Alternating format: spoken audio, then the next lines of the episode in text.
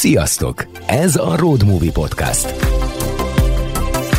Utaz velünk két hetente egy órán át, hiszen itt van minden, ami utazáshoz, kalandhoz vagy világjáráshoz kapcsolódik. A Road Movie neked szól. Ha már úton vagy, társad leszünk. Ha még csak utazni készülsz, inspirálunk, mert tudjuk, hogy elindulni nem mindig könnyű. Tarts velünk, és ajtót nyitunk a világra.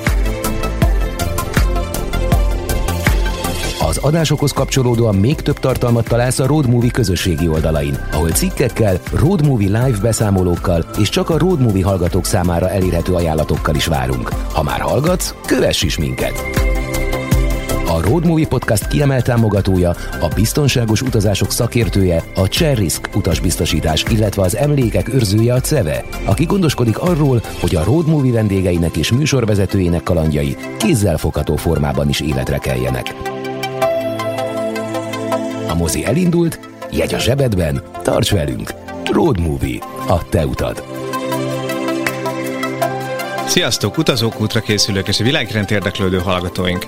Ez a Road Movie Podcast 6. évadának negyedik adása. Én Molnár Péter vagyok, a Road Movie Podcast alapítója és műsorvezetője. A legutóbbi adásban itthon maradtunk, vagyis elsősorban a Balaton környékét jártuk be, ma ehhez képest egy éles fordulatot veszünk, mert Dél-Amerikától Törökországon át egészen Nepálig fogunk eljutni Kovács Ágival, aki az önkénteskedés által ismerte meg ezen országok kevesek által látott arcát. Ági először 2019-ben indult ilyen célral útnak, és Nepálban töltött egy hónapot a Himalái falvaiban iskolák építkezésében segítkezve. Ezt Mexikó követte, majd az idei évben a földrengés által sújtott Törökországba ment, ahol a katasztrófa epicentrumában vett részt a helyreállításban. Mintáram projektet ugyanazon szervezet égisze alatt teljesítve. Aki rendszeresen hallgatja a Road Movie-t, talán emlékszik rá, hogy a tavaly évben volt már egy adásunk, amely az afrikai önkéntesség kevésbé pozitív arcát mutatta be Almai Réka történetén keresztül. Azért is örültem Ági megkeresésének, mert az ő tapasztalatai egészen más előjelőek. Így remélem ezzel a beszélgetéssel a megfelelő helyértékre tudjuk tenni ezt a rendkívül fontos témát, ami nem csupán az önkéntes munkák jelentőségéről szól, hanem arról is, hogy a projektben résztvevőknek milyen lelki feltöltődést, érzelmi megéléseket és az adott ország mélységének megismerését jelentheti egy ilyen küldetésen való részvétel. Így a mai napon egészen biztos, hogy nem csak a munka fizikai részéről, hanem valódi élményekről, az utazás miben létéről és egy kis dél-amerikai hátizsákozásról is fogunk majd beszélgetni Ágival. Egy rövid, de fontos kérés csak felétek Roadmovie hallgatók, mielőtt belekezdünk. Még mindig vannak CEVE ajándékutalványaink, amelyek rátok várnak, ha feliratkoztok a Roadmovie hírlevélre. Ezt a feliratkozás követően azonnal elküldjük, ezen túl minden adásról részletes jegyzetet, leírás kaptok az összes fontos hely, információ, hivatkozás kigyűjtésével, ami a beszélgetésben elhangzott és számotokra érdekes lehet. Feliratkozni a www.roadmoviepodcast.hu-n a hírlevél menüpontban tudtok. Szia Ági, üdvözöllek! Szervusz Péter, hát örülök, hogy itt lehetek, már vártam a beszélgetést. Köszönöm a megkeresést, ugye elmondtam a felvezetőben, hogy miért örültem neki különösképpen, mert szerintem tényleg nagyon fontos ez a téma. Több olyan észrevételt kaptam a legutóbbi adás után, vagy hát legutóbbi, ugye amikor még Almai Rékával tavaly beszélgettünk erről, hogy igenis az önkénteskedésnek vannak nagyon-nagyon pozitív aspektusai is, és érdemes lenne azokat is meghallgatni, úgyhogy én amúgy is terveztem egy ilyen jellegű témát, de szerencsére te megtaláltad a Road Movie-t, és, és megkerestél, úgyhogy nem is gondolkodtam azon, hogy érdemes ezt ezt a beszélgetést már idén megcsinálni. Mielőtt elkezdünk erről beszélgetni, engem nagyon-nagyon érdekel, a bazsolikom lekvár az mit akar, mert hogyha valaki, mondjuk aki hírlevelet kap, a Road Movie hírlevelet kapja, az látja Áginak a profilját, ami az Instagramon Bazsolikom Lekvár néven fut. Oly távol áll ez az önkénteskedéstől? Abszolút, igen, ez egy elég random névválasztás, ez egy személyes Instagram oldalnak indult, most is az. Az első néhány posztomon látszik, hogy akkor nagyon ez a zero waste zöld életmódban voltam, és főleg erről szólnak a posztjaim, valami zöld nevet szerettem volna választani, és hát a Kovács Ágnessel elég nehéz engem megtalálni, úgyhogy... Hidd el a Molnár így van, igen, igen, úgyhogy így gondoltam egy ilyen frappáns, kedves kis nevet, és hát a bazsalikom az egyik kedvenc fűszerem, úgyhogy ez, ez egy teljesen úgymond egy ilyen random névválasztás. Jó, de ettél már bazsalikom lekvárt? Egyébként nem. Ez a, nem. De létezik egyáltalán? Igen, igen, Tényleg van ilyen, ez, ez a basil jelly inkább. Hát egyébként én eperlekvárt főztem annó bazsalikommal fűszerezve, tehát ez egy zseniális dolog, úgyhogy valahogy így is jött a dolog. Igen, az eperhez sok minden megy. Uh-huh. A, a mentával is szokták egyébként párosítani. Hiányolom a gasztropodcastokat a magyar podcast kínálatból. Most erről nagyon sokat tudnánk beszélgetni, de ez egy utazási podcast, úgyhogy de nem a bazsalikom lekvár ezek szerint az a tárgy, amit mindig magaddal viszel. Nem. nem ez a kedvenc ételet, hanem az micsoda, amivel nem ind, ami nélkül nem indulsz. A kedvenc soha? tárgyam, hát az egy ilyen notesz, illetve most már három notesz van tele írva, firkálva az utazások alatt. Általában az utazások előtt is ebben kezdem el tervezgetni. Naptárszerűen célok, stb. És hát közben ilyen naplót is írok, rajzolok, és egyébként kicsit ilyen régi módi meg módon oda szoktam adni utazóknak, akikkel találkozom, hogy írjanak valami üzenetet nekem, vagy egy ilyen kicsit ilyen búcsúzás, amikor együtt töltünk egy bizonyos időszakot, és akkor hát ezt így nagyon jó visszaolvasni. Pont most egyébként az adás előtt olvasgattam, és hát olyan meglepő, tehát ez sok mindent elfelejt az ember, kikkel találkozott, meg nyilván nehéz tartani ugye a kapcsolatot folyamatosan, és akkor, hát ezek ilyen jó, jó emlékek. Teljesen megértem, tehát hogyha ilyen fizikai formában megmaradnak emlékek, akár ilyen formában, van ennek egy másik aspektus, amiről majd beszélgetünk az adás végén, de hogy eh, igen, ezek kezdenek kikopni és nagyon sok emberrel találkozik egy utazás alatt egy utazó. A legtöbbjükkel maximum egy telefonszámcsere, vagy egy Instagram, vagy Facebook bejelölés történik, és aztán utána elveszítik a kapcsolatot, és semmi fizikai dolog nem marad utána. Másrészt pedig Note szerintem azért is jó, mert egészen egyszerűen szerintem jegyzetelni nem lehet laptopra, meg telefonba. Tehát én is mindig papírra, mert valahogy az sokkal jobb, jobb követni meg. Szóval én ezt a részét megértem teljes mértékben. Jó, hát ma az önkénteskedésről lesz elsősorban szó, azon belül is ugye legfőképpen mindennek a miben létéről, neked mit nyújtott, hogyan lehet egyáltalán egy ilyen jellegű önkéntes projektre eljutni, amelyeken részt vettél, illetve arról a három országról, projektről, Törökországról, Mexikóról és Nepáról, ahol jártál. Ez lesz az adás első felében, a második felében meg azért voltak neked izgalmas hátizsákozásaid, úgy itt az adás előtt beszélgettünk, és hát majd elmondod, hogy csak egy csak egy kis időre mentél Mexikóba, volt és visszafelé repjegyed, de aztán végül Guatemala-ba kötöttél ki egy buszra felszállva, szóval szerintem ezek tök izgalmas történetek. Ugye kezdjük az önkénteskedéssel, és szintén, eh, ugye amíg itt vártunk a stúdióra, addig elkezdtünk arról beszélgetni, hogy miért megy valaki önkénteskedni. És én azt mondtam neked, hogy ugye abban egyetértettünk, hogy Magyarországon viszonylag kevés olyan ember van tágabb, szűkebb ismerősi körünkben, aki ilyen jellegű projektre adja a fejét, de külföldön azért az annál gyakoribb és sokakkal lehet találkozni,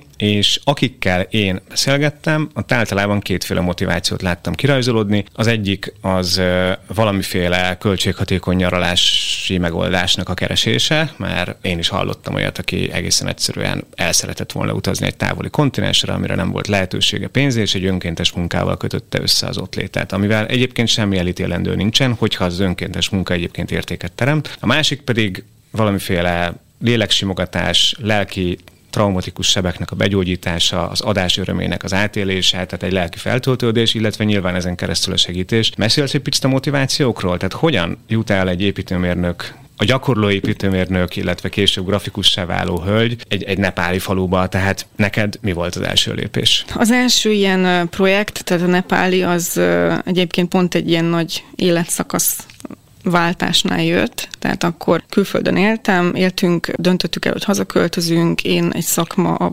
elhagyás, illetve váltáson is gondolkodtam, tehát akkor így egy ilyen útkeresés volt, és én nem csak úgy utazni szerettem volna, hanem ki szerettem volna próbálni valami mást. Meg ugye volt úgymond akkor idő két munkahely között, és akkor, akkor miért ne csináljunk valami a párommal.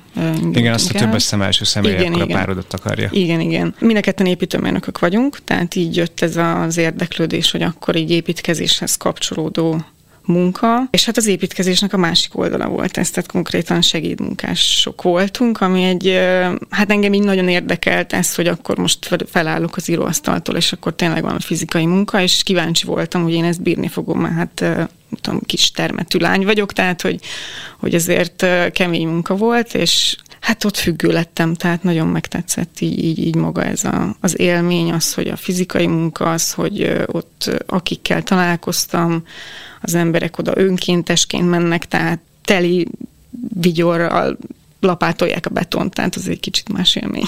Jó, még ezt így ezt bontsuk ki, mert még csak részben kaptam választ a kérdésre. Ugye az teljesen helytálló, hogy két munkahely között az ember úgy dönt, hogy egy picit szeretne, egy kis időt szeretne adni magának, de általában az emberek ilyenkor tényleg fognak egy hátizsákot, elutaznak valahová, és mennek feltöltődni, rekreációs célral pihenni. Dél-Amerikába, Dél-Kelet-Ázsiába, vagy akár csak Európába. Oké, okay, persze nyilván szakmailag érdekes lehet építő jellegű munkában, vagy házak építésében részt venni építőmérnökként, de azért ez még mindig egy nagyon extrém döntés, hogy az ember. Gondolom a lehetőségetek meg lett volna rá, hogy csak úgy elmenjenek, elmenjetek utazni, tehát nem anyagi okai voltak ennek. Miért akartatok ti feltétlenül dolgozni Nepálban?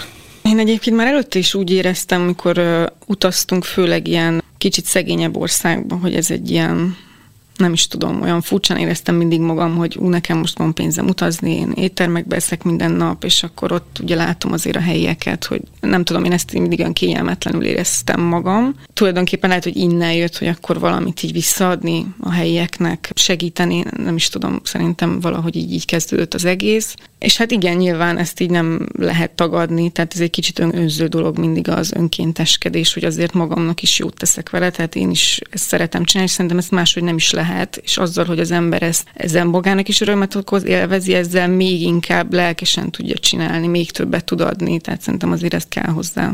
Különösen az első lépés lehetett nehéz megtenni, mert nyilván, hogyha az ember már egy projektben részt vett, akkor a következő a tapasztalatok ugye beépültek az első munka során, már sokkal könnyebb elindulni. És itt rögtön fel is tenném a Rodmű Podcast kiemelt támogatójának a Cserész kutas biztosításnak a kérdését, aki arra kíváncsi, hogy hogyan lehet ezen az úton elindulni. Én is sokaktól hallottam, hogy szeretne önkénteskedni, de általában a legtöbben a gondolatig jutnak el. Vagy maximum addig, hogy elkezdenek fórumokat olvasgatni. Egyrészt nyilván ennek van egy mentális oldala is, tehát meg kell győzni magadat, ha egyáltalán meggyőzésről van szó, de ugye ketten mentetek, tehát konszenzus kell teremteni a pároddal, hogy ez megtörténjen. Utána kiválasztani megfelelő szervezetet, nyilván rengeteg olyan akadály, gát, kétség merül fel, ami az embert adott esetben visszafordulásra vagy meggondolásra készteti. De mielőtt a konkrét nepáli munkáról beszélsz, mert itt is majd sok kérdésem lesz, hogyan zajlik egy ilyen folyamat? Nagyon sokat keresgéltem egyébként interneten, ilyen szervezetek után, ugyanis hát volt az, az, az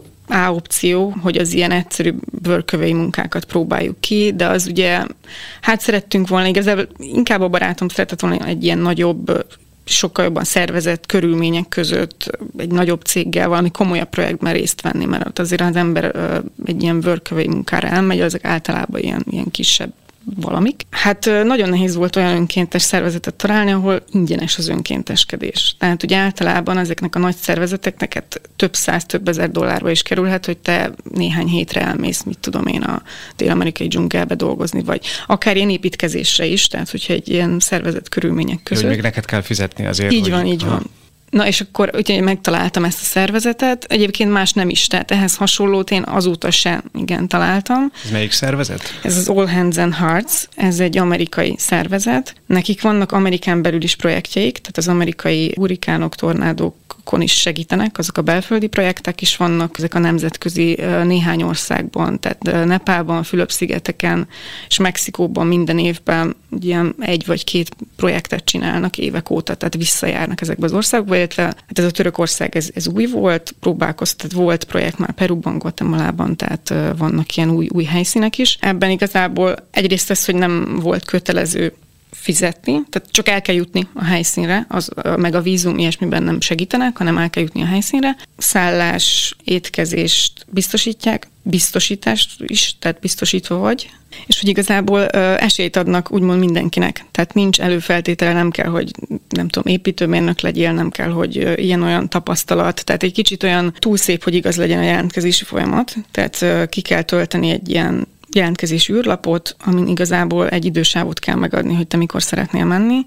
Valamelyik projektekre vannak minimum sávok, tehát hogy minimum mondjuk egy hétre kell menni, a Covid alatt volt olyan, hogy minimum egy hónapra, mert ott azért egy ilyen zártabb közösséget akartak kialakítani. Utána van egy ilyen background check, tehát hogy egy, egy független szervezet igazából lecsekkol, hogy én nem tudom pontosan mit csekkolnak, utána kapsz egy visszaigazolást, hogy oké okay vagy, és akkor maga a projektmenedzsment, tehát az azzal foglalkozó emberek visszajeleznek, hogy akkor igen, mondjuk erre az idősávra te mehetsz, vagy van-e betelte, mondjuk ugye, a, és ennyi. Adnak esélyt mindenkinek, a 18 évestől a 80 évesig mindenféle igen, egyébként én is megnéztem a szervezetnek a weboldalát, és hírlevélben egyébként benne is lesz, rá lehet klikkelni. Valóban nagyon egyszerű. Már már tényleg túl egyszerűnek tűnik. Tehát ott vannak felsorolva a projektek, milyen projektek vannak, milyen idősában lehet menni. Én megnéztem, tényleg ki kell tölteni egy jelentkezési űrlapot, szóval, hogy már már tényleg, ahogy te is mondtad, ilyen mesébe illő, és mondjuk onnantól kezdve, csak azért kérdezem ezt, mert lehet, hogy valaki adott esetben kedvet kap az adást hallgatva, onnantól kezdve, hogy te jelentkeztél, tehát kitöltötted, kiválasztottad a projektre az idősávot, körülbelül mennyi idő múlva ülhetsz repülőre. Szerintem egy van, hogy egy pár napon, egy héten belül Tényleg? válaszolnak, és akkor attól függ, hogy mikor szeretnél menni. Utána is azért lehet módosítani, meg nyilván addig nem veszed meg a repülőjegyet, amíg nem jeleznek a repülőjegyet vissza. te fizeted. Igen, igen, tehát oda kell jutni uh-huh. helyszínre, az abszolút a, a te felelősséged, és akkor utána felveszi veled a kapcsolatot az ottani nem is tudom, ott van mindig egy kijelölt ember, aki ezzel foglalkozik, hogy ugye az önkénteseket koordinálja. Ő van, hogy fel is hív, hogy akkor igen, össze, mert azért sokan vannak olyanok persze, aki végül nem jelenik meg de aki már megjelenik, tehát azért túl szép, hogy igaz legyen maga a jelentkezés folyamat, viszont működik. Tehát, hogy én már nagyon sok emberrel találkoztam, mert ugye emiatt, hogy mehetsz te egy hétre, három hónapra is nagyon gyorsan cserélődnek az emberek. Aki már eljut oda, hogy ugye oda menjen a helyszínre, az már komolyan gondolja. Tehát sose volt még ebből probléma, hogy, tehát, hogy ilyen szempontból ez egy pozitív dolog, hogy tényleg adnak esélyt, ott betanítanak. Nyilván a maga a projekt úgy van tervezve, hogy azért amatőrök fogják ezt kivitelezni, tehát ez, ez, ez, ez bele van kalkulálva. De hát a lelkesedés a lényeg. Igen, meg gondolom egymástól is sokat tanultok, mert gondolom találkoztok olyanokkal, akik már régebb óta benne vannak a projektben, szóval azért ez gondolom majd elmondott van egy közösségépítő jellege is. Tehát a repülőjegyet fizetned ugye te, és ez a szervezet, az ott kint igazából az ellátásodat, tehát a szállást, az étkezést, azt biztosítja. Kétségtelen izgalmas hangzik, és azért kérdeztem ezt így végig, mert erről szerintem talán még a Rékával se beszéltünk, és én sem tudom pontosan, hogy milyen lépcsőfokon kell részt venni, tehát ez egy szigorú kiválasztás, tényleg csak keveseknek adatik meg, de az elmondásod alapján ez, ez tényleg abszolút úgy tűnik, hogy nyitott mindenki számára. Na és akkor elmentél először Nepálba. Amikor írtál nekem a beszélgetésre készülve, akkor megakadt a szemem azon a megjegyzéseden, amit egyébként értek, mert én is voltam Nepálban, nyilván más körülmények, a Himaláj falvaiban gyalogtúráztam, de, de nagyjából érteni vélem, amikor azt írtad, hogy hitetlenkedve fogadtad, hogy ilyen körülmények között és ilyen helyeken is élnek emberek. Ez volt az első Magyarországtól, Európától ennyire távol lévő destináció, ahol ilyen körülmények közé csöppentél, és mi fogadott ott téged? Igen, tehát ez ilyen ö, úgy alakult, hogy ez volt az első ázsiai utam. Tehát az, hogy Katmandu reptér, már alapból ez Ó, egy hát nagyon... Az, az nem egy ferihegy. Ez a káosz buszpályaudvar, és akkor ott kitúrod a táskádat a, a csomaghegyek közül, tehát már ez alapból. De amúgy én ezt imádtam, tehát ez fantasztikus élmény volt. És akkor és erre még rátesz egy lapát, amikor a városba. Igen, és, igen, kilész a reptér erről, és az a, a por, meg az igen. az egész őrület, ami ott van, tehát tényleg még egy ázsiai városhoz képest is, igazi káosz. Igen, tehát nekem ez volt az első ázsiai élményem. És akkor utána Katmanduba felszálltunk egy buszra, 7 óra az ögykölődés a Szinduli nevű városba, oda ö, lejöttek értünk, tehát a szervezet terepjáróval, mert ugye olyan kis faluban voltunk, ahol hát csak földút vezetett föl. Onnan még egy ilyen két-három óra zögykölődés föl a faluba, hát falu, hát néhány házikó volt, akkor ott volt kialakítva a tábor, ez egy elég nagy tábor volt, tehát Szerintem így az önkéntesük egy ilyen 80-100 önkéntes volt ott, tehát egy nagyon nagy ilyen sátortábor volt. Egyébként ott három iskola kivitelezésén segítettünk, tehát hogy a, így a környékben reggel épp meg projektre voltál beosztva, fölraktak ugyanúgy terepjárókra, és akkor mentünk a helyszínekre. Az ottani nyilván láttuk, tehát az iskolában mellett egy ilyen ideiglenes épületekben tanultak akkor a gyerekek, és ott voltak olyanok, akik így a, a hegyekből gyalog órákat gyalogolnak azért, hogy leérjenek az iskolába, tehát ilyet előtte én csak dokumentumfilmekben láttam, tehát ez nagyon furcsa volt így ebben belecsöppenni és így ott élni, tehát hogy így ott velük. Egészen többenetes tud lenni szembesülni, amikor itthon csak így járszkálsz az utcán, vagy egy iskola környékére mész, és látod, hogy hát még 10-12 éves gyerekeket is ter- teljesen természetes módon visznek az iskolába. Ott pedig egészen apró csöpségek, 5-6 éves gyerekek is már akár tényleg, hogy te is mondod, órákat gyalogolnak. És akkor ez egy olyan település volt, ahol ezek szerint ez egy közút volt, és nem tudom, világítás, víz, tehát ilyen jellegű infrastruktúrával el, el volt látva, tehát számodra ilyen kicsit sokkoló megélést, ezt inkább azok a, az a szegénység és azok a körülmények okozták. Hát igazából egyébként a szervezet vájt ki egy ilyen szélesebb utat azért, hogy a, az alapanyagokat fel lehessen vinni. Tehát ez még, még inkább földút volt előtte, ami így elért ide ebbe a kis faluba. Tehát ott nem volt ilyen átmenő közlekedés, meg semmi. Ez, ez tényleg annyira ott a, a hegyeken volt, hogy nem láttunk más embert rajtunk kívül, tehát hogy nem, nem voltak ilyen Ez milyen magasan volt ez a település? Nem volt annyira magasan, ilyen, szerintem ilyen ezer, ezer környéken valahogy így volt. Tehát ilyen magassági méter. problémák ott még nem, nem voltak? Nem, nem, azért nem. Akkor ezek szerint ebben a faluban laktatok egy Sátortábor volt, tehát egy, egy elég profin kialakított, már mint úgy értem, hogy ö, volt nagyobb sátor, ahol ö, voltak emeletes ágyak, illetve hát rengeteg ilyen kis ö, két-három négy személyes sátrak, amit ugye te is vihettél magaddal sátrat, hálózsákban aludtunk, hát mindenféle ideiglenes szerkezetek voltak, volt, tehát ez ilyen, ilyen bádog lemezekből kell elképzelni, hogy össze volt rakva mondjuk egy konyha, akkor egy ilyen étkező rész félig nyitott, ilyen kinti WC, amit általában a gödröt azt magunknak ástuk előtte, tehát hogy ez, ezek, ezek ilyen teljesen ideiglenes, ott egy ilyen terepet kiválasztottak, és akkor az így be volt rendezve erre, hogy akkor mi ott fogunk lakni. Elég nomád körülmények voltak, főleg úgy, hogy ugye egész nap az építkezésen dolgozol, teleporosan, és akkor mikor visszaérsz, egyrészt már akkor hideg van, tehát mi januárban voltunk ott, tehát este nagyon hideg volt, tehát kabátba állsz sorba zuhanyzóhoz, hát a zuhanyzó az ilyen, hát ilyen vödrös mosod magad hideg vízzel általában. Hát semmi, tehát hogy nem az, hogy internet, de semmilyen mobil jel sem volt már ott fönt. Tehát, hogy este muszáj volt beszélgetni, tehát hm. ez volt az egyetlen program, amit így, úgyhogy ezért is egy ilyen érdekes élmény, hogy így nagyon közel lehet kerülni emberekhez gyorsan. Egyrészt azért, mert átélitek ezt az egészet, együtt éltek, együtt dolgoztok, tehát ez egy nagyon intenzív folyamat, úgyhogy ez egy nagyon... Hát mindenki messze a komfortzónáján kívül van mindenkinek a valós személyisége azért ilyenkor szerintem megmutatkozik. Igen, meg hát nagyon érdekes látni azt, hogy tényleg a, a 18 éves gyerekektől a, a 8, tehát 70-80 éves emberekkel is találkoztam. De hányan akik... voltatok önkéntesek, tehát hányan vettetek részt ebben a projektben ott? Ott az viszonylag nagy szám volt, tehát nyilván ez változó, ennyi 80-100 körül volt, hogy annyian voltunk, tehát ez na- az nagyon nagy, nagy számú volt. Ott mondom, hogy három iskola építkezésén segítettünk, tehát az egy, egy nagy projekt volt. A mexikói az kisebb volt, a Törökország az még kisebb, tehát ez, ez mindig így változó. Tehát nagyon-nagyon érdekes volt, és egyrészt ugye olyan emberekkel dolgozhatsz, vagy találkozhatsz, akikkel így a, a hétköznapi életben valószínűleg nem találkoznám. A korkülönbségek miatt is, tehát hogy ugye fiatalokkal, idősekkel, különböző szakmákból jönnek, országokból, általában nagyon sok amerikai, nyugat-európai, német, francia, spanyol, a közép Kelet-Európából azért nagyon ritka a részvétel, nem igazán tudnak róla, meg ugye ez nem annyira elterjedt, új-Zéland, Ausztrália, ez, ez a jellemző. Na majd most tudni fognak, hogy meghallgatják a podcastet. Engem az érdekelne, hogy hogyan változott a hozzáállásod, meg a megélésed az alatt egy hónap volt, ugye ezt jól tudom, az alatt az egy hónap alatt, amíg ott voltatok, mert én azt feltételezem, az ember elmegy egy ilyen, főleg az első projektre, akkor egy óriási lelkesedés van benne, várakozás, minden új, minden izgalmas. Három adással ezelőtt a Alberti Hamlet Nóri, aki ugye egy közel négy hónapos túrát csinált Amerikában, ő fogalmazott tök jól, és azt mondta, hogy hát az elején minden szép, akkor még az eső is szép, amikor esik, amikor akkor még a hideg sem olyan hideg, aztán utána, hogy telnek, múlnak a napok, meg ugye neki a kilométerek, azért ez a cukormáz ez kezd leomlani, és hát én azt feltételezem, hogy valami hasonlót él itt is át az ember, amikor már a sokadik napon kell vödörből fürdeni. Sokadik napon mész haza teljes testedet beborítva mindenféle törmelékkel és porral, és fázol, és tírex, és ugyanazt a kaját eszed, mert azért nepáli falvakban az ételek. Hát sok mindent lehet mondani, de a változatosság az szerintem a megfelelő szó, amit a gasztrómiára így rá lehet vigyeszteni. Igen, tehát a kérdés az az, hogy mennyire viselt ez meg téged, és mennyire tartott ki a lelkesedésed, illetve a a, mentális egyensúlyod a projektnek a közepéig és végéig.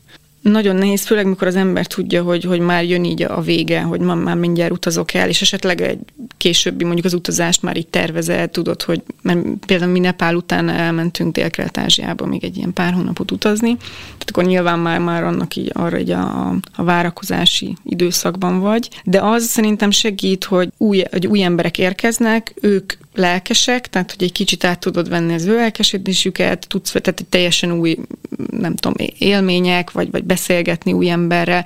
Viszont ez egy idő után, tehát én a Mexikóban három hónapot voltam, az már pont nehezíti a dolgot, hogy nagyon sűrűn cserélődnek az emberek, és akkor ugye mindig új emberekkel és mindig ugyanezek a kérdések. Így van, az fel. első pár kört azt így lefutjuk, Gondolom. és akkor már, én nem is tudom, hogy a, akik ott vannak több hónapot, meg a projekt koordinátorok, ők ezt hogy csinálják, tehát hogy hónapokig ott vannak egy, egy, egy helyen. Egyébként erre így a szervezet valamennyire így figyel, hogy egy hónap után, tehát általában heti hat napot dolgozunk, tehát egy nap az ilyen szünet, de egy hónap után egy háromnapos ilyen szünetet kell tartanod, el kell hagynod a tábort, azért, hogy így a feltöltődés, stb. És akkor nem tudom, három hónap után meg talán egy hétet mindig vannak ilyenek, hogy, hogy kötelezően el kell hagynod, mert hogy tényleg, tényleg ez, hogy ez a belefáradsz, meg, meg, meg így eltűnik a lelkesedés, úgyhogy... Már az ember ilyenkor várja a végét, bármennyire is szeret ott lenni. Heti hat nap az nagyon soknak tűnik. Tehát hogyan teltek a napjaitok? Reggel fel az iskolához, egész nap munka, este, délután, szabadidő? Volt egy kis ilyen kis bolt, kis kocsma-szerű, általában ott gyűltünk össze, vagy tábortűz, és akkor ott körülötte, nem tudom, gitározás, beszélgetés, tehát így teltek így az esték. És hogy ez... ez ebbe részt vettek egyébként a nepáliak is? Mennyire voltak nyitottak rátok, vagy mennyire uh, szeparálódtatok? Igen, inkább? azért a helyiek úgy részt vettek, nyilván hát a nyelvi különbségek miatt azért ez nehéz is volt, tehát ott ne, kevesen beszéltek angolul, Hát én egyébként az egyik ilyen, nem is tudom, ilyen furcsa hobbim, hogy szeretek nyelveket tanulni, de ezt így olyan szinten, hogy amikor valóban elutazok, akkor előtte, mint az őrült, így pár hétig, például a nepáli nyelvre is így rá, ráálltam, és akkor ezt így, hát egy nagyon meglepet, meglepődve nézték a helyiek, hát főleg a nem tudom, a tanárokkal beszélgetni. Nyilván nem tudtam hú de beszélgetni, de egy kicsit többet tudtam, mint a hello. És akkor ezen így nagyon meglepődtek, és kérdezték, hogy hát hány éve élek itt. Nem, nem, én csak így elkezdtem tanulni. És, de mert meddig, meddig maradok, vagy, vagy miért tanulok? És így nem hitték el, hogy csak azért tanultam előtte otthon egyedül, mert hogy én itt egy hónapot itt leszek, és utána lehet, hogy vissza se jövök. Tehát ez így nagyon, hát szeretem a meglepett arcokat, meg hát ez szerintem egy ilyen tiszteletadás így a, a helyiek felé, hogy nem, vár, nem várjuk mondjuk el tőlük, hogy mindenki angolul beszéljen.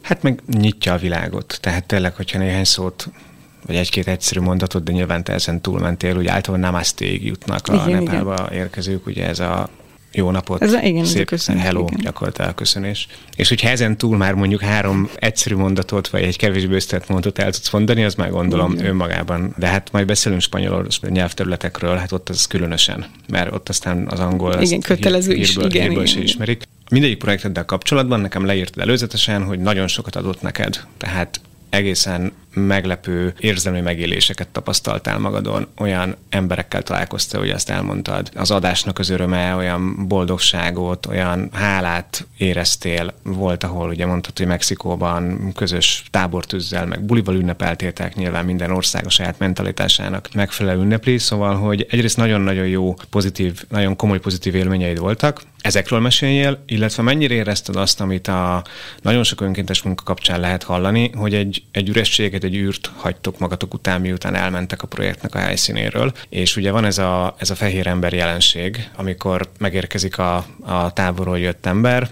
felépíti az iskolát, kifúrja a kutat, megteszi azt, ami a, amit a projekt keretek között meg kell tenni, aztán elmegy, és ahhoz, hogy az egész régió újra fejlődjön, akkor újra oda kell menni az önkéntes szervezetnek, és nincsenek a helyiek check tanítva arra, hogy ők maguk teremtsék meg a saját boldogulásuknak vagy életüknek a körülményeit. Ezt mennyire érezted így, illetve majd ugye kíváncsi leszek arra is, hogy mit adott neked konkrétan mondjuk ez az első nepáli munka. Hát én úgy gondolom, hogy ez a szervezet tehát egy viszonylag fenntartható módon segít, ugyanis ezek természeti katasztrófák utáni helyreállításban veszünk részt, még akkor is, hogyha évekkel utána. Tehát egy ilyen földrengés után, mint ami Nepálban, Mexikóban is volt, azért azt tudni kell, hogy ez évekig, évtized, évtizedekig tart a helyreállítás, még mondjuk egy fejlettebb országban is, mondjuk, mint Mexikó, mert nyilván Nepál más, és ezekbe a kis eldugott falvakban nagyon lassan, illetve egy, vagy egyáltalán nem ér el ugye az, az állami segítség. Ugye általában a katasztrófák után hirtelen az egész világ így összejön, hogy akkor segítünk, viszont azért ezt így egy idő után elfelejti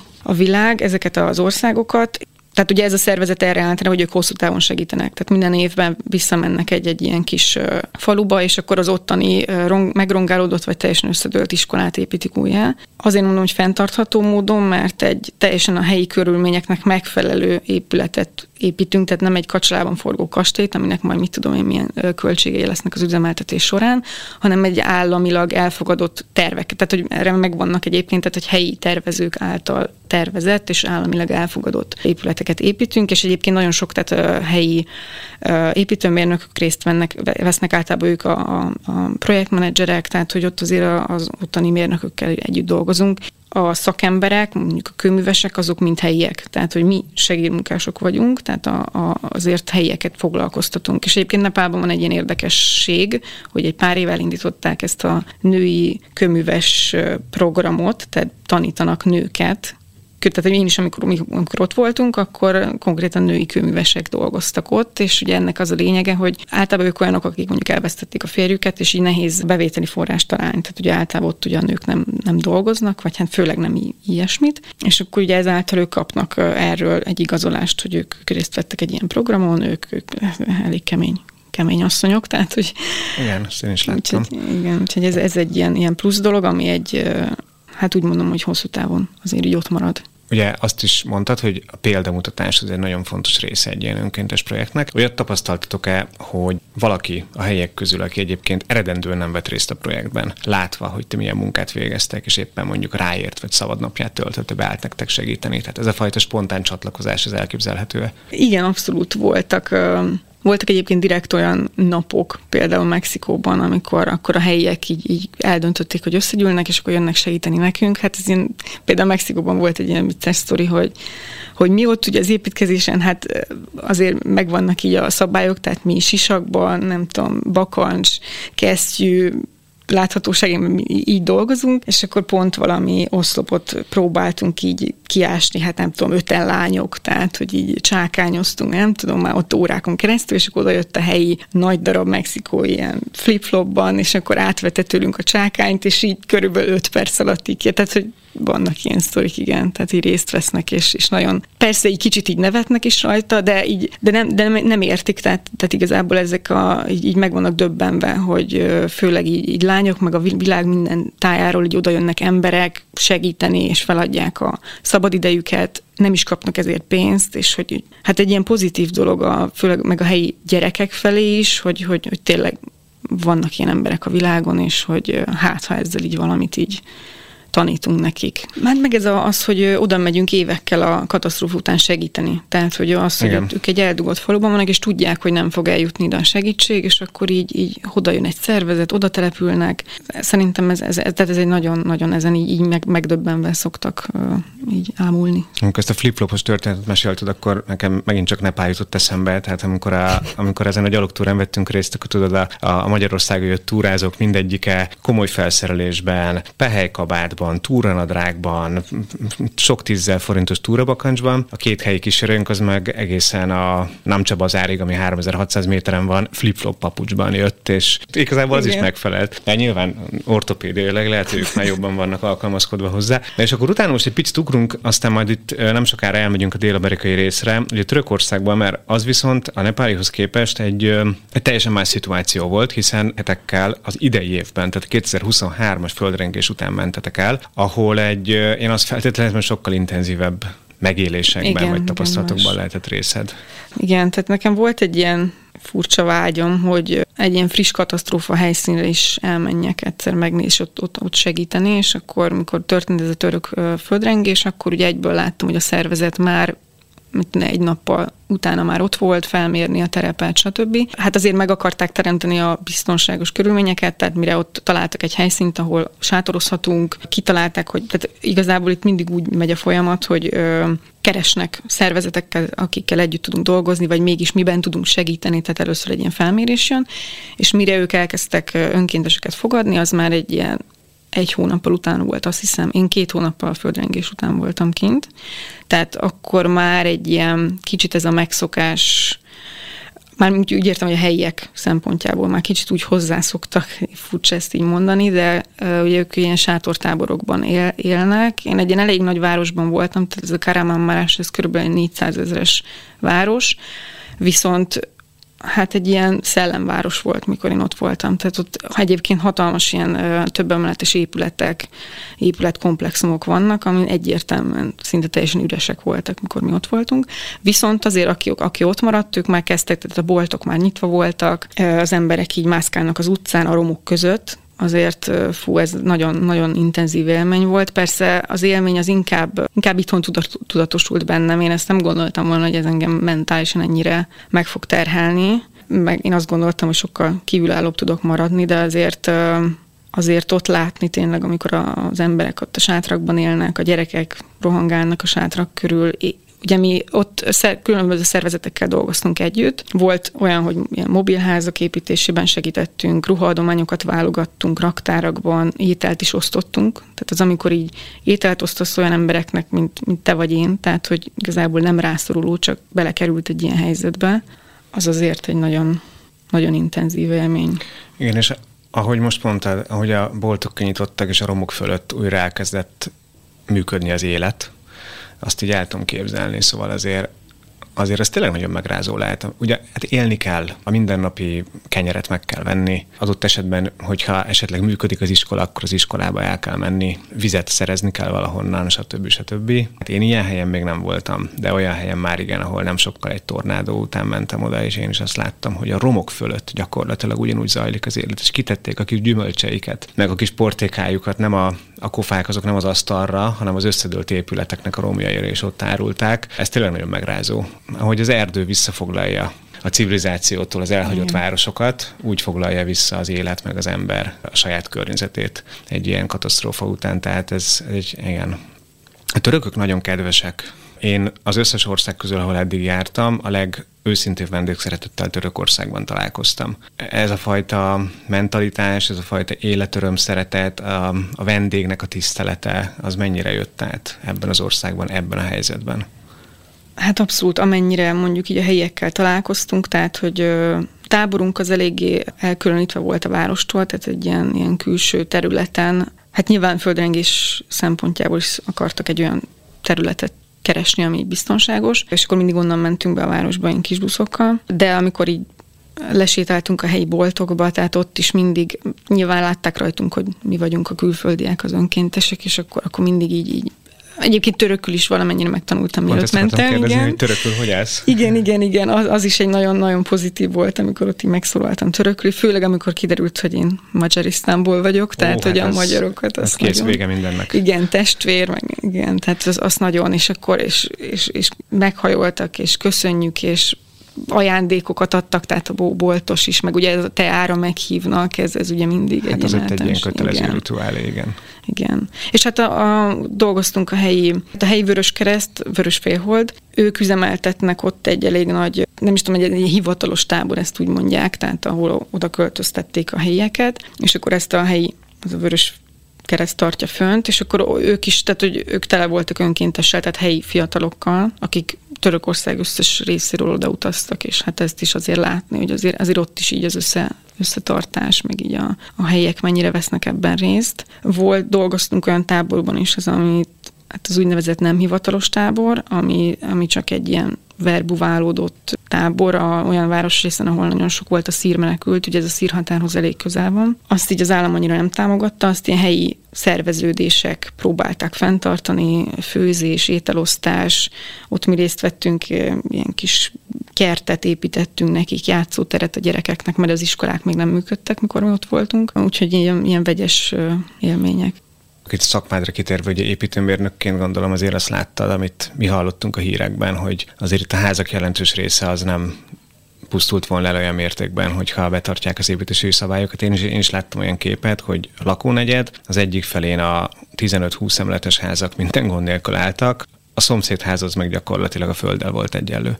Igen, azért ez nem egy ennyire egyszerű kérdés. Egyébként a Elég röviddel a földrengés után a, néhány volt tanárom a Műszaki Egyetemről voltak kint, segítettek így az épület felmérésben, és ők tartottak erről egy nagyon érdekes előadást, hogy milyen épület hát károkat vagy hibákat vettek így észre, tehát hogy ezzel azért ilyen több oka van ennek. Nyilván ott az építés, építési vagy építkezési, hát morál, vagy nem is tudom, hogy mondjam, az egy kicsit lazább, tehát ott nyilván a sok olyan hibával találkoztak, amit ott a kivitelezés alatt ugye nem annyira tartják be a szabályokat, illetve nem tartatják be. Tehát ugye itt nem feltétlenül azzal van baj, hanem könnyebben megkerülhetőek a szabályok valószínűleg maga a szabvány, tehát az ottani földrengés szabvány nem annyira szigorú, vagy nem, nem, mint mondjuk nálunk, tehát hogy ez így ilyen, ilyen több rétolog, de egyébként azt is tudni kell, hogy ez akkora mértékű földrengés volt, tehát olyan hatalmas talajelmozdulások keletkeztek, több méter, több 4-8 méteres elmozdulások, hogy azért ez már lehet, hogy túlmutat magán a szabványon. Hát épület legyen a talpán, igen. igen. Remélem, hogy az új épületek már a egyre szigorúbb szabvány szerint épülnek, amiben ti részt vettetek. Hát mi olyan kis mobilházak építése ja, vettük részt, tehát hogy egy ilyen, ilyen fából készült, ami kicsit jobb, mint mondjuk egy sátorban a, a, aludni, tehát hogy több szervezet így erre, erre állt rá, hogy akkor ők egy ilyen ideiglenes épületeket csinálnak ott a helyieknek, amíg. Úgyhogy inkább, inkább ez volt. Tehát a Na itt a beszélgetés utolsó negyedében el fogunk menni egy kicsit Dél-Amerikába, és én nagyon kíváncsi vagyok Guatemalára, ahová Mexikóból, a mexikai önkénteskedés után mentél el, mert azért ott már itt előtte is nagyon jókat meséltél róla, de előtte még arra lennék kíváncsi, hogy miket hoztál haza ezekről a munkákról. Ugye azzal kezdtük a beszélgetést, vagy úgy vezettem fel, hogy léleksimogatás, lélekgyógyítás, lelki feltöltődés. És kérdeztem azt, hogy miért választja valaki a szabad idejének az eltöltésére egy ilyen sajátos formát, de szerintem részben a beszélgetésben azért válasz lehetett erre kapni kapni, de kíváncsi vagyok rá, hogy neked mit nyújtottak ezek a, ezek a projektek, miben lettél több ezek által? Hogy egy ilyen út, illetve munka alatt azért eléggé feszegetem a határaimat, és ezt így nagyon jó megtapasztalni egy ilyen, nem tudom, egy ilyen átdolgozott nap után, hogy ezt is túléltem és megcsináltam, képes vagyok rá. Ezt az élményt, ezt így haza le, is lehet hozni, tehát én régen nem voltam azért ennyire bevállalós, bátor, stb. Azóta már így a, a hétköznapi életben is dobálom magam a mélyvízbe kipróbálni új dolgokat, megismerkedni új emberekkel, tehát új szakma, ugye utána kezdtem el hát nyilván 30 éves kor fölött már azért nehéz úgy dönteni, hogy egy új szakmába vágom a fejszém, de hogy ezt is megcsináltam, új sportokat próbálok ki, tehát így, így minden, mindenben így kicsit azért így bátrabb vagyok, úgy gondolom. Ennek is köszönhető, hogy például téged megkerestelek, tehát ezt így az öt évvel ezelőtti önmagam lehet, hogy nem tette volna meg. Pedig az nem is oly félelmetes. Bíztatok mindenki mást is erre. Tehát, hogy ilyen szempontból ez nagyon, nagyon sokat ad.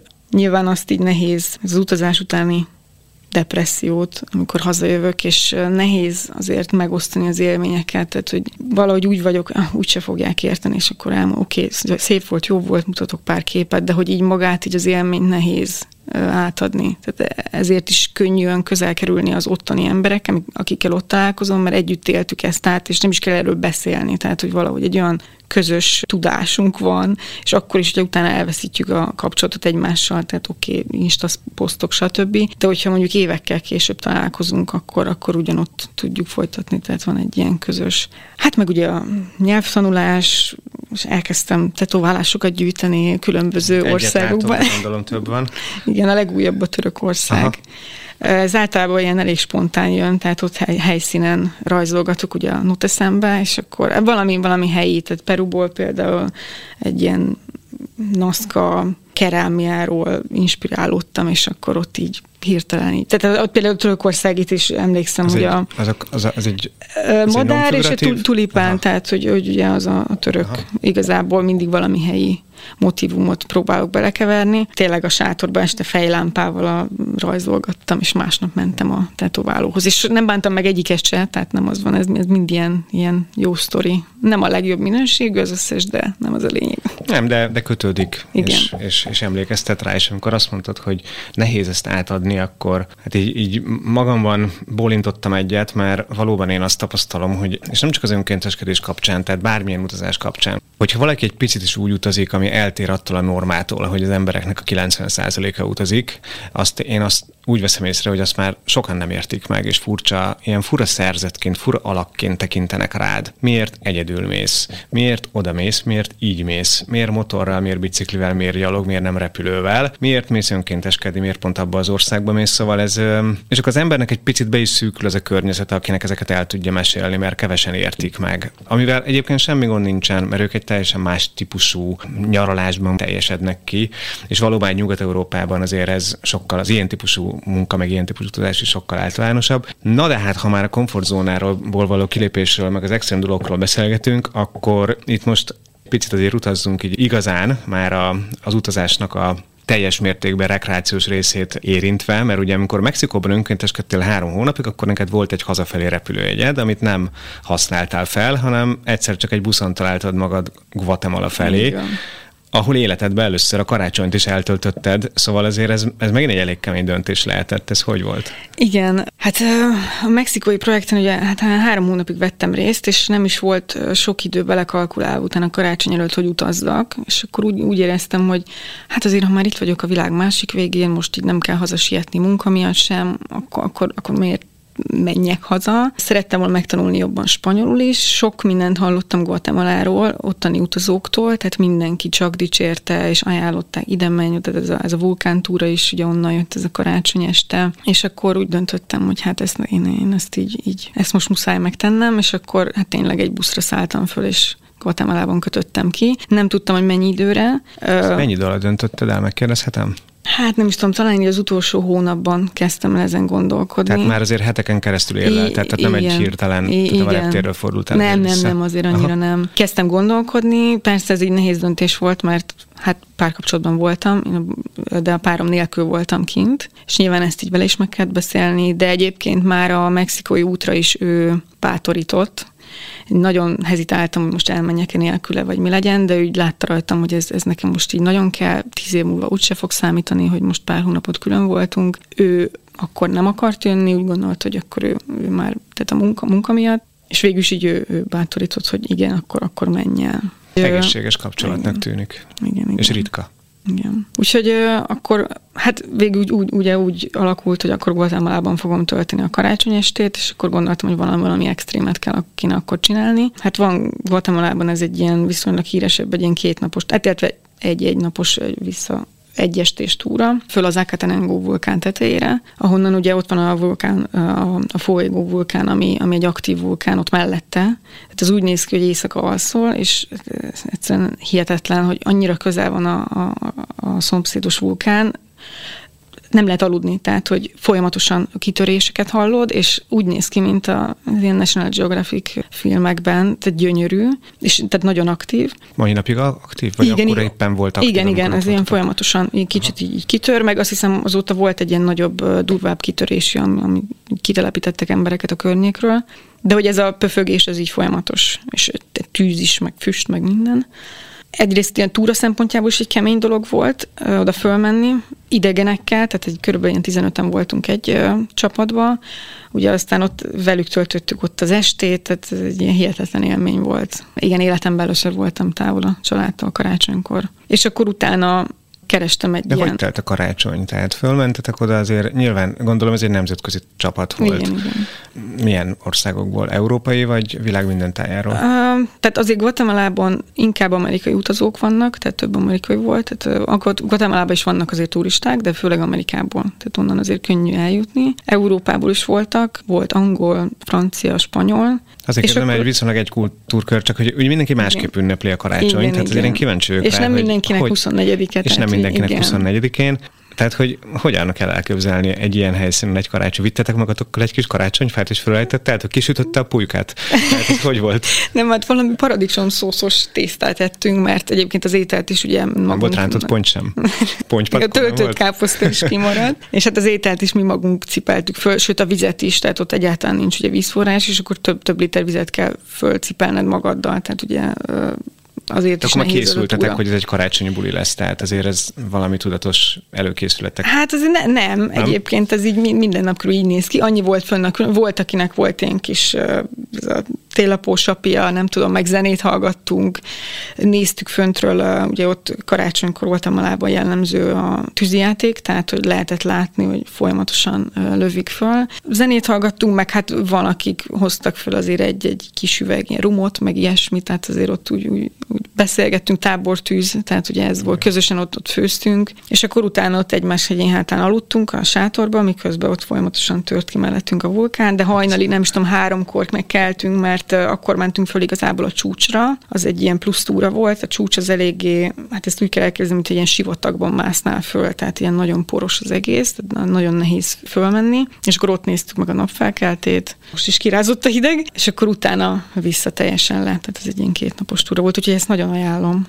Innen folytatjuk már is, itt most álljunk meg egy pillanatra, egészen pontosan 25 másodpercre, mert az ibusznak lenne egy ajánlata, nektek hallgatók, hogyha ti is valami különleges karácsonyi újévi élményre vágytok. Lebd meg a párod egy adventi utazással a szerelem városába. Látogassatok el a Diadalífhez, a Notre Damehoz, és csodáljátok meg az Eiffel tornyot kívülről. Egy lenyűgöző hajókirándulás a Szajnán, a kivilágított Párizs varázsával, hangulatos sét a Montmartre hangulatos művész negyedében, Versailles, a Louvre és a Tülériák kertje rátok. Ünnepelt az adventet és a karácsonyt a világ egyik legszebb városában, Párizsban, az IBUS szervezésében. Hogyha érdekesnek találtátok, akkor résztekért nézzétek meg az Ibusznak az oldalát. Engem még a karácsonya kapcsolatban az érdekel, hogy nem volt hiányérzeted? Tehát ez egy nagyon intenzív élmény lehetett. Tehát amit most elmondtál, a nemzetkőtárság, a helyszín, a háttérben a, ugye az aláfestést a vulkánkitörés adta, érzelmileg mennyire tudtál ott lenni, vagy nem hiányzott a családod? Mert azért ilyenkor vegyes, tehát az ember számít valamire, aztán utána nem tudja, hogy abban a pillanatban milyen érzések fognak kijönni belőle. Mert a szilveszter az más, de a karácsony azért az... Igen, inkább előtte lévő nap, mikor készültem erre a túrára, akkor ugye egyedül voltam, és akkor hát ott ebbe a viszonylag nagyobb városban ott sétáltam, mászkáltam, nem tudom, beültem egy ilyen templomba, stb. Tehát ott így, így azért volt egy kis ilyen sírás, stb., hogy most mit is keresek itt, meg, meg miért, meg miért csinálom ezt, de utána, amikor már ott így a túrára összejöttünk, akkor már ilyeneken nem gondolkodtam, tehát akkor inkább az volt, hogy hát ez hat, hatalmas élmény. Nyilván más volt, meg jó lett volna így családdal, de, de úgy gondoltam, hogy ez egy ilyen, ilyen egyszerű élmény, és, és azóta is minden karácsonykor itthon voltam, úgyhogy... Valószínű, hogyha az ember egyszer már megél egy ilyet, akkor onnantól kezdve olyan, az önkénteskedés. Az első, az lehet, hogy egy picit nehezebb, de utána már tudja, hogy mire számíthat saját magával kapcsolatban. És egyébként ott is, tehát, hogy két napig voltunk együtt a csapattal, de van olyan, akivel még most is tartom a kapcsolatot. Aha. Tehát az is egy olyan, olyan intenzív élmény, hogy ezt így nem lehet megmagyarázni, mert most hiába mondom, hogy hú, de kapcsolódtunk meg ennyi idő alatt, ezt így nem, nem sokan értik, de kialakulnak azért itt is kötődések. És amúgy Guatemala, tehát maga Guatemala, hát nem tudom, tehát az, az emberek a, annyira autentikus, tehát Mexikó után azért uh, Mexikó déli részén is voltam, és azért ott ugye a, ugyanúgy a maja kultúra, de hogy átléptem Guatemalába, annyira más, tehát ott a Mexikó már azért nagyon amerikanizálódott. A déli rész meg kevésbé. Igen, igen. A Yucatán az nagyon, én is a déli részén voltam, és az, az ott még, az ott még egyel azért autentikusabb, de én igen. is igen, de, de hasonlókat ne, igen, igen, hasonló. Tehát, hogy ugyanúgy Guatemala a tradicionális ruhákat hordanak még a lányok, fiatal lányok. Tehát ott én egy, egy helyi iskolában tanultam spanyolul egyébként, ilyen elég intenzíven, egy ilyen, minden nap bejártam, hogy egy, egy helyen laktam, egy, egy faluban hónapokig, és ott is az iskolában tanára, mindenki, tehát egy, egy annyira, annyira érdekes élmény volt. És hát ez egy ilyen felfedezetlen kincs még amelyik részen én voltam, ugye ott sokan nem, nem spanyolul beszélnek, hanem ugye a, még a, az én maja nyelveken. Egyébként azt is tanultam ott az iskolában, tehát ott egy ilyen pár hétig akkor csak erre az ottani a Kakcsikel nevű maja nyelvre álltam rá, és hát ott is elmenni a piacra, és akkor ott helyi nyelven szólni az embereket. Hát az... Akkor ez sem egy klasszikus körbeutazás, hátizsákolás volt, mert nagyjából egy helyen voltál, tehát statikusan iskolába jártál, családnál laktál, tehát inkább integrálódtál a közösségbe. Igen, egyébként én ezt, ezt jobban szeretem, tehát azért is szeretek, még hogyha így, így hátuzsákosan is utazunk, egy-egy ilyen kisebb, egy megállni, egy ilyen kis vörkövé, vagy egy ilyen iskolában tanulni. Igazából az ember kipróbálhat új életeket, uh-huh. új szakmát, hogy amikor már így visszajársz a kedvenc kávézódba, vagy én ezt így imádom. Ja igen, és végén terveztem, a Guatemala úton végén, amikor már eldöntöttem, hogy haza fogok jönni, azért három hónap után, egy ilyen körbeutazást, de hát az sajnos a Covid így ketté vágta, tehát, és végül úgy jutottam haza, hogy hát egy ilyen francia mentőjárattal. Akkor már, már a reptér, meg minden le volt zárva, sehova, meg tömegközlekedés sem volt. Akkor ezt hosszabbra tervezted, mert így volt három hónap, hogy még nem is fért bele a, a, igen, a igen, igen. Tehát ott is, tehát igen, akkor, attani repjegyemet is elvesztettem, tehát én visszarepjegyekkel nem vagyok szerencsés. Egyébként Dél-Kelet-Ázsiában is ez történt, hogy úgy terveztük, hogy visszamegyünk Nepálba, és onnan jövünk haza. Annyira így megtetszett Vietnám, meg hát én három hónapos vízumot kértünk, hogy akkor úgy döntöttük, hogy átrakjuk Vietnámba a visszarepjegyünket. Egyébként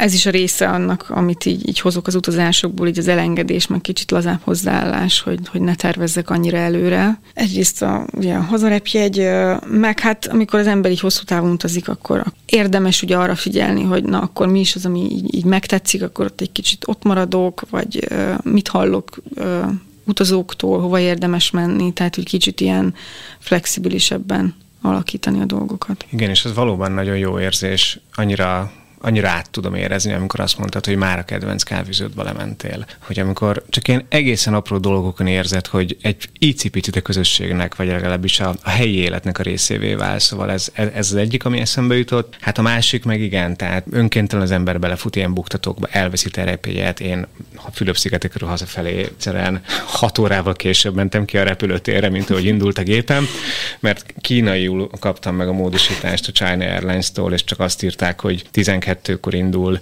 11.50 helyett. Csak az nem volt, hát benne volt csak kínaiul, hogy az már a pekingi átszállás. Tehát hogy én gépem reggel 6-kor indult ki, és hát ugye hetek után én elfelejtettem, hogy mikor indul a gép, úgyhogy kimentem 10-re a reptérre, és hát a gépem 6 órája elment. Na mindegy, nem is erről akarok beszélni, csak arról, hogy ezek valóban abban a pillanatban nagyon meg tudják viselni az embert, de aztán úgy viszonylag könnyen túlrendül rajta, nem? Te nem ezt tapasztalod, hogy egy-két óra talán egy 24-48 óráig nagyon-nagyon cefetül érzed magad, de aztán hirtelen felülírodnak ezek a, ezek a rossz érzések ezáltal, meg, meg cselekszel. Igen, meg úgy általában próbálom ezt így mindig úgy elkönyvelni, hogy hát megint egy jó sztori. Igen. Egyébként Dél-Amerikából is így elvesztettük hazafele, hazafele repjegyünket. Dél-Amerikában már a párommal voltunk ugye egy ilyen négy hónapos hátizsákos túrán, akkor Kolumbiából terveztük, hogy na akkor hazajövünk, akkor veszünk egy repjegyet, tehát nem volt meg előre. Miami-ból sikerült egy nagyon jó áron találni repjegyet, jegyet, ezt meg is vettük, és egyébként ott ki találtuk, hogy az All Hands and hearts elmegyünk, a, volt épp Floridában egy ilyen projektjük, arra már be is regisztráltunk, ott leszünk két hétig. Megvettük Kolumbiából is oda a repjegyet, Persze lehet, hogy az előtte kellett volna, de az esztát azt később töltöttük ki, és már voltunk már mindketten Amerikában, tehát nem gondoltuk, hogy ezzel probléma lesz pár, amit azonnal elutasították. Nehéz volt kitalálni, hogy miért, ott bárkivel is kommunikálni, nem adtak semmilyen ö, magyarázatot, hanem annyi, hogy a rendes vízum procedúrán kéne ö, átmennie.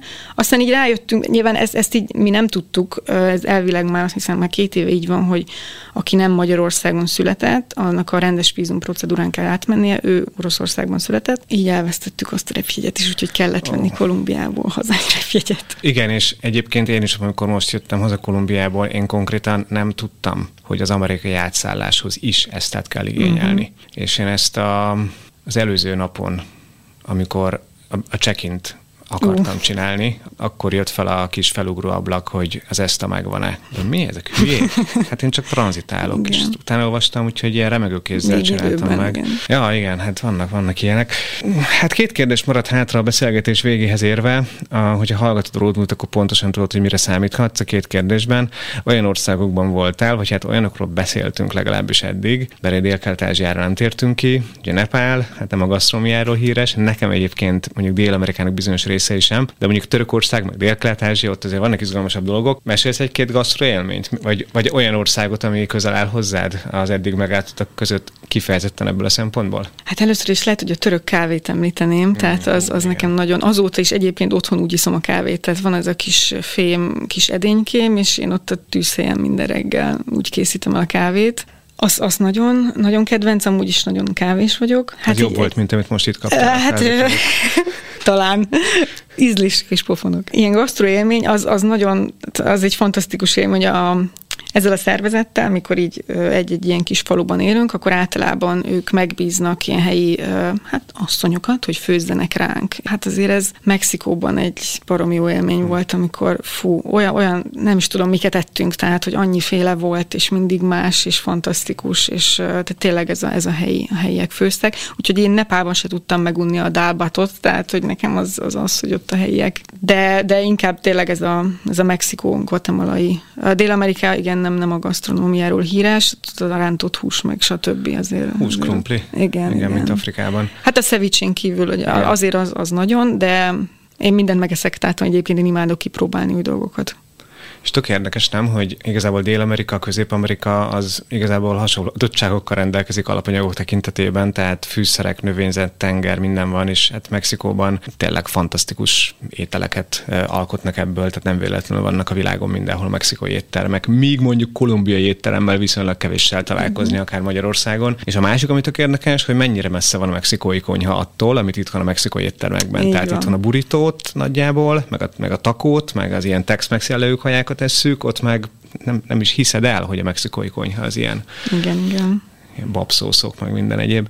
És van-e személyes kedvenced a eddig meglátogatott országok között? Részben egyébként, tehát itt Guatemalát azt nagyon ajánlottad mindenkinek, és gyakorlatilag még a kérdés feltevése nélkül is, mintha ezt a kérdést megválaszoltad volna, mert hogy egy rejtett kincs, ahová még érdemes elmenni, de hát ha van más is a listádon. Igen, tehát Guatemala az egyértelmű, mindig azt szoktam ajánlani, bár attól függ kinek, tehát ezt nem mindenkinek ajánlanám, azért azért messze van, meg, meg eldugott, tehát hogy azért olyan utazóknak ajánlom inkább, mint mondjuk te vagy.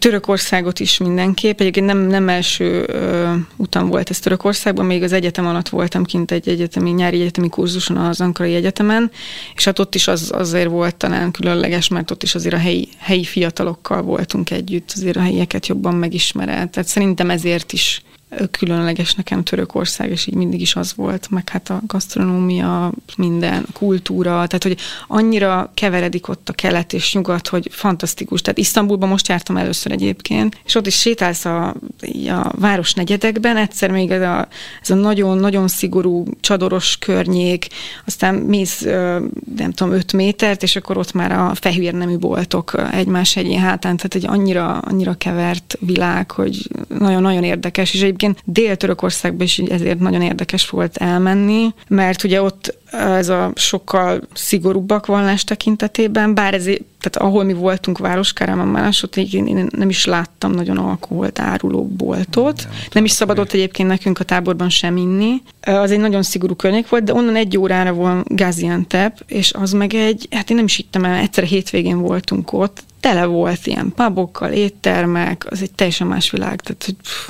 nagyon-nagyon így keveredése mindennek, ez nekem nagyon. Guatemalában nem jártam, de Törökországra rá tudok erősíteni. Isztambul ez egy őrület, tehát az tényleg 15 milliós város. Hát én úgy fogalmaztam meg, hogy ha már négy napja ott vagy, és átmész a Boszporusz túloldalán, és ott a kikötő környéken, emlékszem a negyednek a nevére lemész, és én ott így szembesültem vele, hogy itt még van egy ilyen városnegyed. Ez egy külön főváros, tehát ez ez egyszerűen felfoghatatlan, felfedezhetetlen, és tényleg a kultúrák sokszínűsége. Azt meg teljes mértékben el tudom támasztani, hogy, hogy a, a Törökországnak az a része, tehát a szírhatár környéke, a Vantó, Nemrut-hegy, Gaziantep, Mardin környéke, az egészen elképesztő.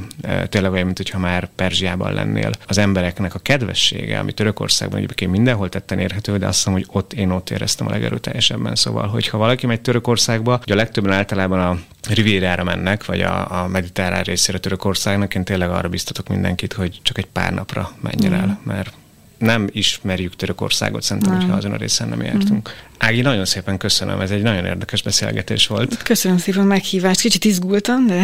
Egyáltalán nem látszott rajtad, meg amiket elmondtál tartalmában sem. És akkor neked is szeretnék egy ö, kis ajándékot átadni, ami a Roadmovie Podcast kiemelt támogatójának, a cevének az ajándéka. Ez egy 20 ezer forintos ceve vásárlási utalvány, amit többek között egy ceve fotókönyvnek az elkészítésére tudsz felhasználni. Ismered a cevét? Ó, hát nagyon szépen köszönöm. Uh, igen, igen, és egyébként bevallom, hogy ez egy régi vágyam, vagy nem is tudom, a listámon van, hogy egyszer egy ilyen fotókönyvet csinálok már, és Úgyhogy ez, ez nekem biztos, ez egy nagyon tuti ajándék. Köszönöm szépen. Nagyon szívesen. Hát ebből már, már össze tudsz állítani egy fotókönyvet, és, és én azt gondolom, hogy tényleg érdemes is, mert ahogy így nézem ezeket a fotókönyveket, meg most egyébként én is elkezdtem készíteni egyet, majd a, elvileg a Road Movie-nek is lesz a, az eddigi összes vendég, hogyha majd az 50. adást elérjük, ami nem is lesz olyan sokára, akkor az első 50 adásból a legjobb képeiből szeretnék egy fotókönyvet csinálni, de hogy én egyszerűen visszaadja az emlékeknek a valódi értékét, tehát hogy egy megfelelő polcra helyezi, hogyha, hogyha már rászánjuk arra az időt, hogy elutazunk egy távoli országba, elkészítjük a fényképet, állítgatjuk, szűrözzük, tényleg annyit foglalkozunk a fényképezéssel egy utazás alatt, hogy